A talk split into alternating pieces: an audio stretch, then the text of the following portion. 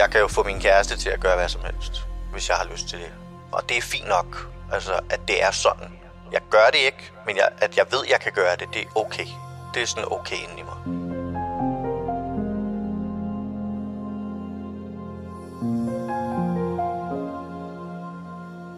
Psykopater er de der helt uforklarlige mennesker, som ingen rigtig forstår.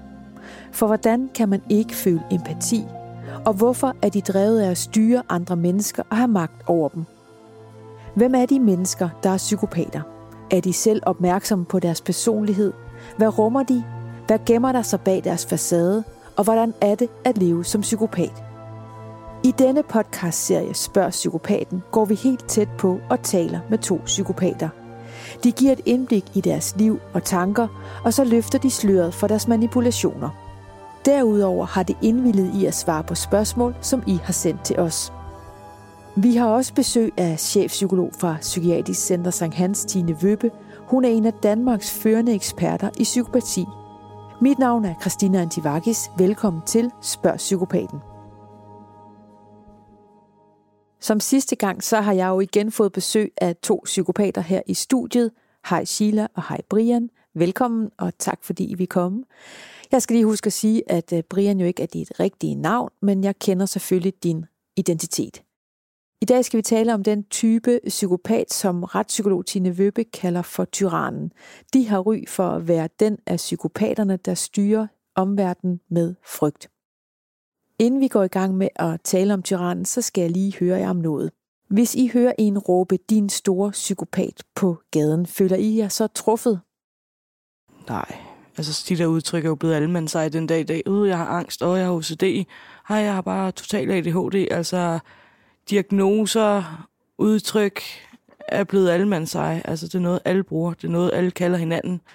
Ja, det er ikke noget, der, det rammer ikke noget i mig, at jeg går hen og siger, prøv at høre her, nu bliver jeg lige nødt til at forklare dig, hvad en psykopat er, for det er jeg. Øhm, jeg går bare videre og sådan lidt... Øh. Stopper du op, Brian, når du hører det? Nej, jeg griner lidt. så.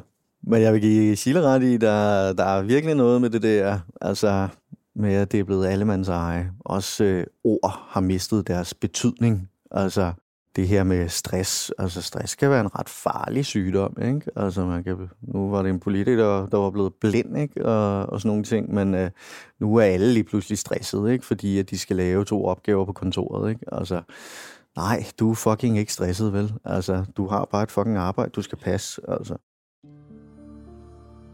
Den psykopatiske tyran bruger modsat dukkeføren, som vi talte om i sidste episode, frygt til at få sin vilje – hvor dukkeføren er mere raffineret i sin måde at manipulere på, er tyrannen mere impulsiv. Lad os lige få retspsykolog Tine Vøbe til at sætte ord på denne type psykopat. Den tyranniske psykopat er øh, styre og dominere sine omgivelser ved hjælp af frygt og intimidering. Øh, det behøver ikke nødvendigvis være sådan øh, direkte vold eller endda verbal vold. Det kan også bare være sådan psykisk vold eller subtile sådan, øh, ændringer i adfærd eller blikke, som gør, at, at omgivelserne bliver nogle gange direkte bange, eller i hvert fald ved, at nu skal de sådan øh, rette sig ind, fordi ellers så, groft sagt, så falder der brænde ned. De kan styre og manipulere omgivelserne, fordi andre har respekt for dem, og endda nogle gange er bange for dem. De er uforudsigelige og impulsive. Hvilke miljøer finder man dem øh, typisk i? Hvem er de? Altså, hvilke roller indtager de i, i samfundet? Altså, de er typisk nogen, der, der leder på en eller anden led. Enten så leder de måske et firma eller en bande, sådan helt karikeret. Eller, men, men det er dem, der sætter dagsordenen, og de sætter den på en lidt voldsom måde. Nogle gange direkte, tydelig voldsom måde, og andre gange sådan indirekte voldsom måde, hvor man bare ved, at ham der eller hende der vil man i hvert fald ikke i clinch med. Og den måde, de sådan, altså det, det er ikke på nogen, nogen måde lige så raffineret som dukkeføren, hvor det kan være subtilt og vanskeligt at opdage osv. Her er det mere åbenlyst, at, øh, at det er vedkommende der, der bestemmer og sætter dagsordenen, og hvis man ikke er med på den, så kan det give måske direkte problemer eller problemer på den lidt lange bane. Øhm, den tyranniske psykopat har det også godt med at bestemme, og kan nogle gange sådan ligesom få et helt kick ud af det, og kan også godt sådan nyde og, og hænge omgivelserne ud og latterliggøre andre, simpelthen også for ligesom at højne sig selv og sin egen magtposition. Så de er på alle måder ikke rare at være i relation med, og heller ikke på nogen måde at være afhængige af, enten det er emotionelt eller økonomisk. Og hvis de så samtidig også er den type, der er meget fysisk aggressiv øh, og impulsiv, så øh, har man en cocktail, hvor der er risiko for vold. Man hører nogle gange om den tyranniske far også, øh, familiefædre, der, der styrer øh, familie med hård hånd. Kan det også godt foregå? Kan tyrannen også øh, være øh, inden for familien? Absolut. Det kan sagtens være altså det, man lidt karikeret kan kalde for en hustyran, hvor det er, at det udadtil øh, ikke er tydeligt, men inden for hjemmets fire vægge, der er det ham, der bestemmer, ham, der sætter dagsordenen, og hvis man ikke øh, makker ret eller følger det, som han synes, så kan det blive ubehageligt, både sådan stemningsmæssigt og nogle gange også måske direkte fysisk. Sheila og Brian, når I nu hører Tine Vøbbe beskrive tyrannen som en impulsiv type, der styrer sine omgivelser med frygt, kan I så genkende det i jer selv? Altså, det, sådan var jeg lidt i mine unge dage. Og så blev man jo lidt klogere, ikke? Altså, men øh, ja, i mine unge dage, der var jeg nok en tyran. Jeg elskede det her med, at folk frygtede mig. Og det var jo også ligesom det, som jeg havde set i min barndom. Jeg startede med at have en stedfar, der var tyran, ikke? og så fik jeg så bagefter en stedfar, der var svindler. Ikke? Altså, så jeg har haft to forskellige psykopater inde i mit liv. Ikke? Jeg øh, var også sådan, der var yngre, jeg kan godt se mig selv i den rolle med, øh, nu var jeg 17, da jeg flyttede hjemmefra og flyttede sammen med min kæreste, som jeg var sammen med et par år. Og der kørte jeg nok tyranstilen, altså øh, var grov og modbydelig, og jeg ved ikke, om det sted gik efter den der frygt, øh, men han måtte godt frygte, at jeg nikkede ham en skalle, eller gav ham en knytnæve, altså... Øh, nu, kan det, nu skal det så lige sige, det var et voldeligt forhold, vi var i. Men da jeg sådan ligesom fandt melodien i det, så havde jeg ikke noget problem med at give ham en knytnæve eller råbe og skære ham i hovedet. Men som Brian også siger, altså man er jo selv opvokset i det. Jeg er jo, min far var øh, den klassiske tyran, altså han var ikke svindleren eller dukkeføreren, eller han var tyrannen på fuld Gaddafi. Så ja, man har jo bare taget det med videre, man har set og lært hjemmefra, tror jeg. Men den frygt, den kan jo også medføre noget magt. Er det ikke lidt kedeligt ikke at have den så meget i sit liv mere? Nej, jeg synes, det har været fint at... Det har været afstressende for mig at give afkald på noget af den magt, og hele tiden hele tiden skulle føle, at jeg skulle styre mine omgivelser, og hele tiden føle, at jeg skulle være i fokus af mine omgivelser, og være alfaen, og den, der styrede bestemt, øh, fortalte, hvor vi skulle hen, hvor, hvad vi skulle lave der. Jeg synes, det har været rart at give slip. Øhm, jeg har ikke givet slip på den måde, jeg har overladt det til andre. Jeg har måske bare givet slip på nogle mennesker i mit liv, hvor at jeg ikke længere behøver at, at have den rolle. Øhm, jeg slipper aldrig kontrollen, men jeg er blevet bedre til ligesom at, at hvile og være i de ting, jeg er i, og ikke opsøge øh, drama eller kontrol eller alle de der negative ting. Ikke? Brian, du sagde, at øh, det mest var i dine unge dage, du var tyran. Øh, kan du ikke nogle gange savne den magt, det giver at være på den måde? Jeg har det lidt sådan, at øh, da jeg var ung, der var det ligesom magten, der styrede mig.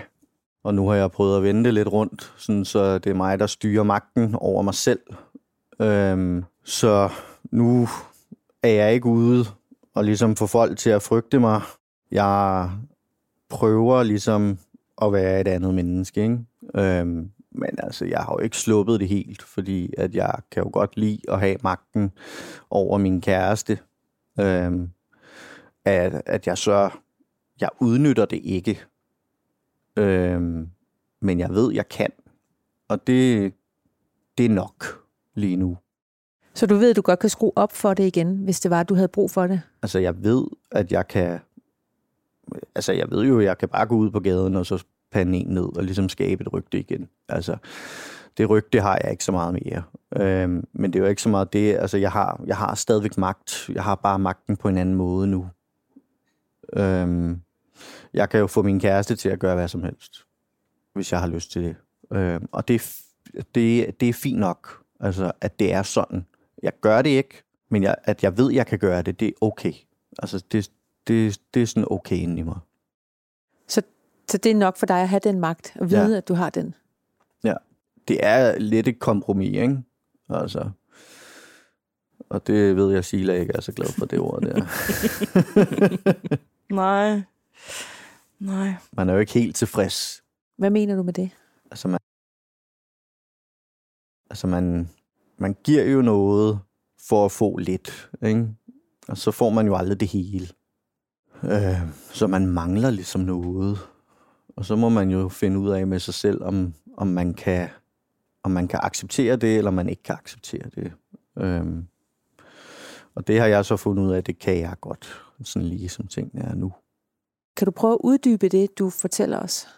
Jamen altså, 100% magt, det er jo ligesom, jeg styrer hele situationen. Altså, jeg fortæller hende, hvornår hun skal gå i seng. Jeg fortæller hende, hvornår hun skal vaske op. Jeg fortæller hende, hvornår hun skal lægge sine børn i seng, og alle de her ting her. Ikke?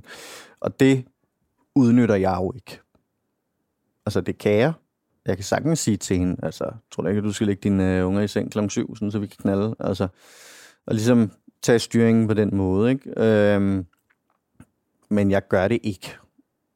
Og, og derfor har jeg jo ligesom afgivet på en eller anden måde noget magt. Men i det perspektiv, at jeg ligesom ved, at jeg kan gøre det, så er jeg stadigvæk på en eller anden måde tilfredsstillet. Altså, men jeg er jo ikke 100% tilfredsstillet. Har du det også sådan, Sheila? Altså, magt og magt er et stort ord. Øhm, som jeg plejer at sige, jeg er alfa i alle mine relationer. Øhm, det er jo en form for magt, men som Brian også siger, det er ikke en, jeg har brug for den dag i dag at gøre fuld brug af. Jamen, jeg ved ikke, jeg tror måske også, jeg synes, magt er et meget, meget grimt og meget, meget øh, overvældende ord. Jeg synes, det er sådan, altså for mit vedkommende, at skulle sidde og, og, og, og, og sige det om mig selv, det ved jeg ikke, om, øh, ja, om jeg vil bryde mig om, fordi at en ting er, at jeg er alfa og godt kan, kan lide tingene på min måde. Men så vil jeg så også sige, at jeg har også folk omkring mig, der jo ligesom ikke efterlever det. Altså, jeg kan jo godt lide den der modstand, at jeg ikke bare, nu har, har jeg mødt en, en fyr, og han har været i mit liv i tre år. Grunden til, at han bliver ved med at være spændende og holde mig til den, det er jo fordi, jeg ikke får det, som jeg gerne vil have det. Altså, når jeg begynder at sidde og prøve at udøve magt eller være alfa og prøve at fortælle ham, hvor skabet skal stå, så vender han den lige om og fortæller mig, hvor skabet skal stå, ikke? Så man kan sige, at magt er rart at have, og det kan jeg godt få, men jeg har også folk omkring mig, der har set igennem det, og sådan lidt, altså, ja, det er fint, sut dig selv, ikke? Altså, det, det kan du sgu da selv gøre. Altså, de er ligeglade. Der var det måske, der var teenager, der var folk ikke, altså, der dansede folk lidt med efter ens pige, fordi at, ja, det, det var bare en anden tid, ikke? Som voksen, der er der sgu ikke nogen, der gider mit pis mere. Altså, det, det er slut. Sheila og Brian, som i de tidligere episoder, så er I jo også øh, kommet her i dag for at svare på en masse spørgsmål om, hvordan det er at være psykopat. Der er en, der har skrevet ind for at høre, øh, om I er bange for at få børn, fordi I så frygter at give jeres dyssociale personlighedsstruktur videre til dem. Brian, du har jo børn. Øh, er du bange for at give din psykopati videre til dem? Altså det, jeg fik jo børn, før jeg ligesom fik at vide, at øh, jeg var dyssocial. Så jeg kan huske i starten, øh, der var jeg lidt nervøs for, at jeg havde givet dem det her, hvad hedder det, øh, skizotypi videre til dem. Og ville faktisk også kun have et barn til at starte med. Men øh, så skulle hun, ja, så tog hun lige et barn mere. øh, men jo, altså, jeg ved ikke, om jeg er bange for at give dem psykopati videre, fordi, øh, som jeg kan huske, jeg har talt med Tine om, så har jeg har en lidt en fornemmelse af, at det er, det er noget genetik, men det har jo også rigtig meget at sige med det her miljø, du opvokser i. Ikke? Og jeg synes jo selv, at jeg giver mine børn et sundt og kærligt miljø. Jeg kan sagtens være striks og, og sådan nogle ting, men jeg synes overordnet set, så har de et, et, et godt miljø at opvokse i. Og de kan se øh, to forældre, som samarbejder og sådan nogle ting. Ikke? Øhm, så det, det, det virker i mine øjne som et sundt miljø, og det er også ligesom det, folk de siger udefra. Ikke? Så det er jeg ikke så nervøs for. Men... men det lyder også, som om du er meget bevidst om at give dem et miljø, som, som er modsat det, du selv kommer fra. Ja, ja. Altså, som jeg også har sagt før, så har jeg jo i min barndom set alt det, som man ikke skal gøre. Øhm, og det kan man jo vælge at, at blive ked af. Men jeg ser det lidt som en, øh, en lidt en gave, for at jeg ligesom har fået en checkliste over, hvad, hvad man ikke skal gøre. Um, så jeg gør jo bare det modsatte, og det lader til, at det virker. Sila, du ved jo, du er psykopat og har ikke fået børn endnu. Er det noget, du overvejer, og i så fald øh, er du så bange for at give det videre? Nej, altså, det er jo ikke nogen hemmelighed af, af ham og ham, jeg ser mig, vi øh, prøver at få et barn. Ja, det har vi gjort et stykke tid nu. Jeg er ikke nervøs for at give noget videre, for jeg ved, hvad jeg har oplevet i min barndom, og jeg ved, hvad jeg ikke har lyst til at give videre til mit øh, barn. Jeg kan nogle gange sidde og tænke, for nu har jeg jo valp, øh, og det kan man godt bruge lidt som sammenligningsgrundlag, men øh, jeg kan godt blive lidt nervøs for, om jeg kommer til måske at kunne blive for streng. Jeg har meget øh, nul tolerance over for skaberi, hysteri, øh, gråd. Altså, når ting bliver skabet, altså noget, jeg ikke kan holde ud at se på, så sådan barn, der, der skaber sig, eller selv synes, de er pisse gode til at danse, og altså sådan noget. Jeg, jeg har næsten faktisk ikke noget tolerance over for det. Jeg kan ikke holde det ud. Øhm, men det er jo der, hvor jeg går ind og valgte en partner, der ligesom er min modsætning. Han er meget, meget mildt og lyst, positivt, glad væsen. Og han har også sagt, altså vi ved godt, hvem den strenge bliver. Det bliver jo dig, og det ved vi begge to, det gør jeg. Men jeg ved også, at på trods af, uanset hvor streng jeg end må blive, så er der også rigtig, rigtig meget kærlighed i mig til et barn. Og en, en oprigtig interesse i, at, at, at min, mit barn, jeg vil kun have et, skal have det godt. Og det tror jeg, jeg tager med, at så kan det godt være, at man er lidt streng, men der er sgu også kærlighed. Det kommer ikke til at med, med vold og sådan noget. Altså, det er jo ikke på den måde. Så jeg er ikke bange for, at det går videre. Det er jeg ikke. Jeg kan godt være bange for, at jeg måske bliver for streng.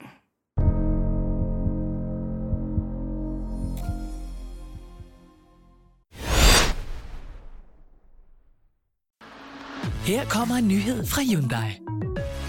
Vi har sat priserne ned på en række af vores populære modeller.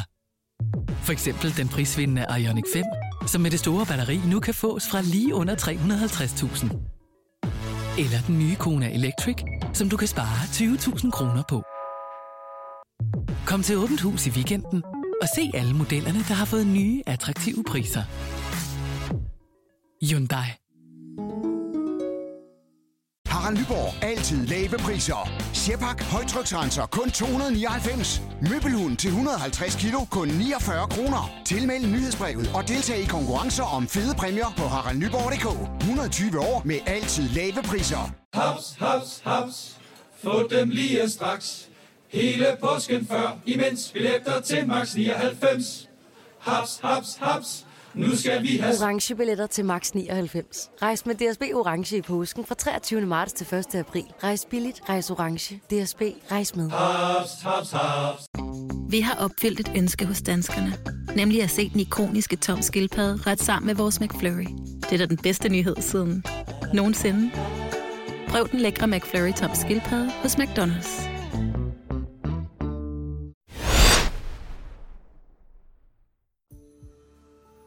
Det næste spørgsmål, jeg har på listen, er fra en, der gerne vil vide, om det kan betale sig at være psykopat. Det er underligt formuleret, for hvordan betale sig i, at øh, om vi får de ting, vi gerne vil, eller om vi har det godt i, hvad vi er. Altså, jeg vil jo ikke... Øh, hvis man kunne trække på en hylde, når du kom til verden, og trække et label, der hedder, vil du være psykopat, så er der nok gået udenom den. Men nu har jeg den, og nu lever jeg med den.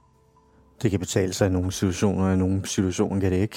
Altså, hvis man kigger ud over de psykopater, vi har i Danmark, så tror jeg, at størstedelen af dem har lavet noget kriminelt, ikke? Og er lidt øh, i taberlaget, ikke? Altså på en eller anden måde. Øh, på bissen, eller i fængsel, eller et eller andet. Og så er der jo nogle enkelte, som bevæger sig op i, øh, i hierarkiet i de store virksomheder, eller inden for politik.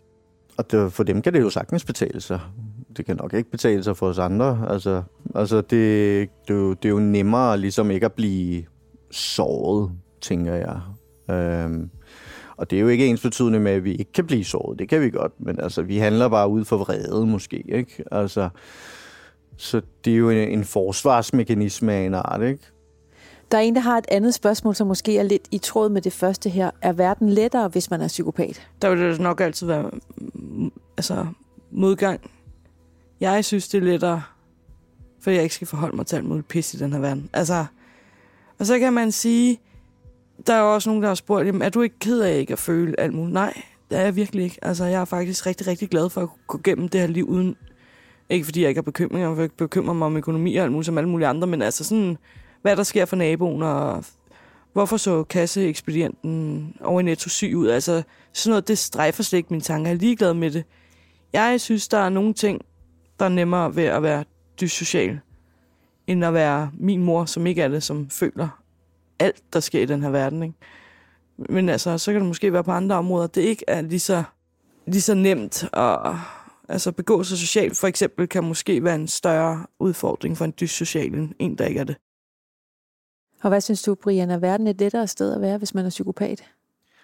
Jeg tror, jeg vil bruge politikersvaret og sige, øh, det afhænger lidt af situationen. Ikke? Altså sådan, fordi jeg kan sagtens se, hvad Sheila siger med, at øh, der er nogle situationer, hvor det ligesom er lettere, men altså, jeg synes bare, at jeg bruger oceaner af kostbar energi, altså på at være det nogle gange, ikke? altså for ikke at blive gennemskuet også, ikke?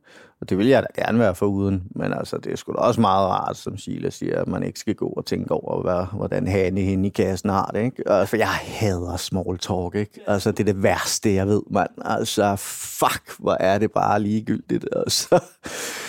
Åh, oh, ja, oh, ja, vejret ikke godt i dag. Ej, kunne det ikke være lidt mere ligegyldigt? Altså, hvordan laver vi nogle fucking penge? Altså, Okay, men en ting er ikke at kunne føle noget for den person, man møder ved kassen i et supermarked. Men hvad hvis det var en i jeres omgangskreds, som havde det dårligt? Vil I så kunne føle empati med den person? Det kommer helt an på, hvem det er. Jeg plejer sådan, jeg har sådan meget opdelt, altså sådan øh, kasse op i hovedtypen. Jeg har haft veninder, der nok troede, de var bedre veninder med mig, end hvad de var, men du nok komme bag på dem, at hvis de døde, så ville jeg øh, tage med til begravelsen og nå, vi har et godt minde, men altså, det vil ikke, det vil ikke være sådan et savn for mig senere hen i livet. Altså, det vil ikke være en, jeg gik og tænkte på og tænkte, ej, puha, jeg savner godt nok at sidde og drikke kaffe. Eller, altså. Men jeg har også mine veninder, mine tætte veninder, som jeg elsker, og hvis det skete for dem, altså, så... Når tingene sker for dem, det er ikke fordi, det er ligegyldigt for mig. Jeg kan måske ikke føle, hvad der sker for dem, men jeg er der for dem. Altså lad mig sige det sådan. Øhm, er det noget med min mor eller mine brødre, så mærker jeg det. Altså, sker der noget med min lillebror. Og det kan være på trods af, at jeg kan synes, at han er det mest irriterende i hele verden. Altså, så sidder det lige hjertekuglen på mig. Altså, jeg er der med det samme. Det rammer mig meget, meget hårdt. Så, så det kan godt ramme mig, når det er min nærmeste. Øhm, men hvem der så er min nærmeste, det må folk jo så tænke sig til. Brian, Sheila, hun fortæller, at hun er tæt knyttet til enkelte personer, og mener, at hun kan føle noget for dem. Hvordan har du det i forhold til personer, der er tæt på dig? Jeg har en enkelt kammerat, som jeg har et forhold med, øhm, og har, altså, hvor jeg virkelig prøver at være en god ven. Øhm, jeg prøver at lytte på, hvad han siger, og jeg prøver at stille mig klar, hvis der er noget, han er utilfreds med øh, i sit liv, og, og hvad hedder det, ligesom hjælpe ham med det, og hvad jeg nu kan. Øh, jeg synes jo selv, jeg er en god ven på det punkt. Øh, så han har noget af min empati, men altså lige så hurtigt, altså pisser han på mig, altså så er den jo væk igen. Altså lige så hurtigt, som den kan komme igen, ikke? Jeg kommer fra en, en stor søskende flok, øhm, men der er kun en af dem, som betyder noget for mig. Og jeg kan huske, da jeg var lidt yngre der, øh, at min mor, hun tit sagde til mig, ja, hvis øh, vi lå ude i randstenen, så vil du bare gå forbi os, du ved, ikke? Du, øh, altså, du er fuldstændig glad med os alle sammen, og så måtte jeg jo nogle gange sige, ja, det er Altså, altså, jeg gjorde det mange gange, mange gange, så sagde jeg jo, ej, ej, nu kan jeg ikke. Og så da jeg ligesom havde hørt på det, jeg ved ikke hvor mange gange, så måtte jeg jo sige til, ja, det er jeg faktisk, altså, pisse glad. Altså, så ja, der er et par enkelte, altså, som, som betyder noget for mig, ikke? Og så selvfølgelig, altså mine børn jo, altså hvis der kommer noget, hvis der sker mine børn noget, altså, så er jeg også klar. Altså, men jeg prøver stadigvæk ligesom at ha- håndtere det på en, øh, en voksen måde, hvis man kan sige det så. altså nu har min ene søn, han har jo haft ret mange problemer ikke, øh, med sin skolegang, og vi har jo prøvet at råbe skolen op i mange år, ikke? Øhm, og det var jo egentlig... Altså, og jeg har prøvet at gøre det på den korrekte måde. Altså, gå ind, gå i dialog, og være pædagogisk, og alt det her crap her, ikke? Men altså, det, er først, det var jo først, da jeg ligesom troede den her skoleleder med, at jeg ville komme op og smadre hende og hendes medarbejdere, altså, der skete noget, ikke? Altså, eller jeg vil gå op og ligesom ødelægge deres, deres dag. Ikke? Altså, så skete der jo faktisk noget. Ikke? Altså, øhm, Så hvordan havde du det med, at øh, den rigtige måde ikke fungerede, og de ikke var lydhør, og så da du brugte dine dysociale træk, så, så skete der noget? Jeg synes, det er dybt til grin. Altså, det burde jo ikke være sådan, vel? Og man får altid kastet ud. Man skal være sådan og sådan, og man skal tale sådan og sådan, og så når det ikke fucking virker, så, sker, så ændrer det jo lidt ens syn på tingene, ikke? Og tænker, ah, så var det bare, så skulle man bare fucking lade sig falde ind i den rolle der igen, ikke? Altså, det synes jeg ikke øh, er i orden. Altså, Okay, men hvad tænker du, Sheila? Er det de andres skyld, når I som psykopater bliver nødt til at hisse jer op? Det er altid de andre. Altså, der er ikke så meget, meget kort svar. Det er altid de andre. Nej, det kommer an på situationen. Altså, nogle gange kan det godt være min skyld. En ting er at altid prøve at lægge den over på den anden skyld. Det er jo sådan noget andet. Øhm, men nej, selvfølgelig er det ikke altid andres skyld. Men om jeg så vil påtage mig skylden eller sige undskyld, det er jo så et andet spørgsmål. For det er ikke sikkert, jeg vil det. Hvad tænker du omkring det, Brian? Jamen altså, vil du have psykopatsvaret, eller vil du have det øh, udviklede svar? Altså, fordi at, som Sheila rigtig siger, det er jo aldrig vores skyld, jo. Det er jo altid de andres skyld. Øhm, at man så, at vi så har den evne til ligesom at træde ud af kroppen og kigge lidt på os selv, altså, sådan, så vi godt kan se, at okay, måske er det ikke lige altid de andres skyld. Altså, men det er jo svært ligesom at tage den på sig. Øhm, men jeg ved jo udmærket godt, at jeg kan jo ikke klandre en eller anden, som overhovedet ikke har noget med det at gøre, for at jeg ikke er stedet i graderne inden for en eller anden virksomhed. Eller, altså, men ja, det er jo svært ligesom at acceptere det, ikke? Øhm, det kræver meget arbejde.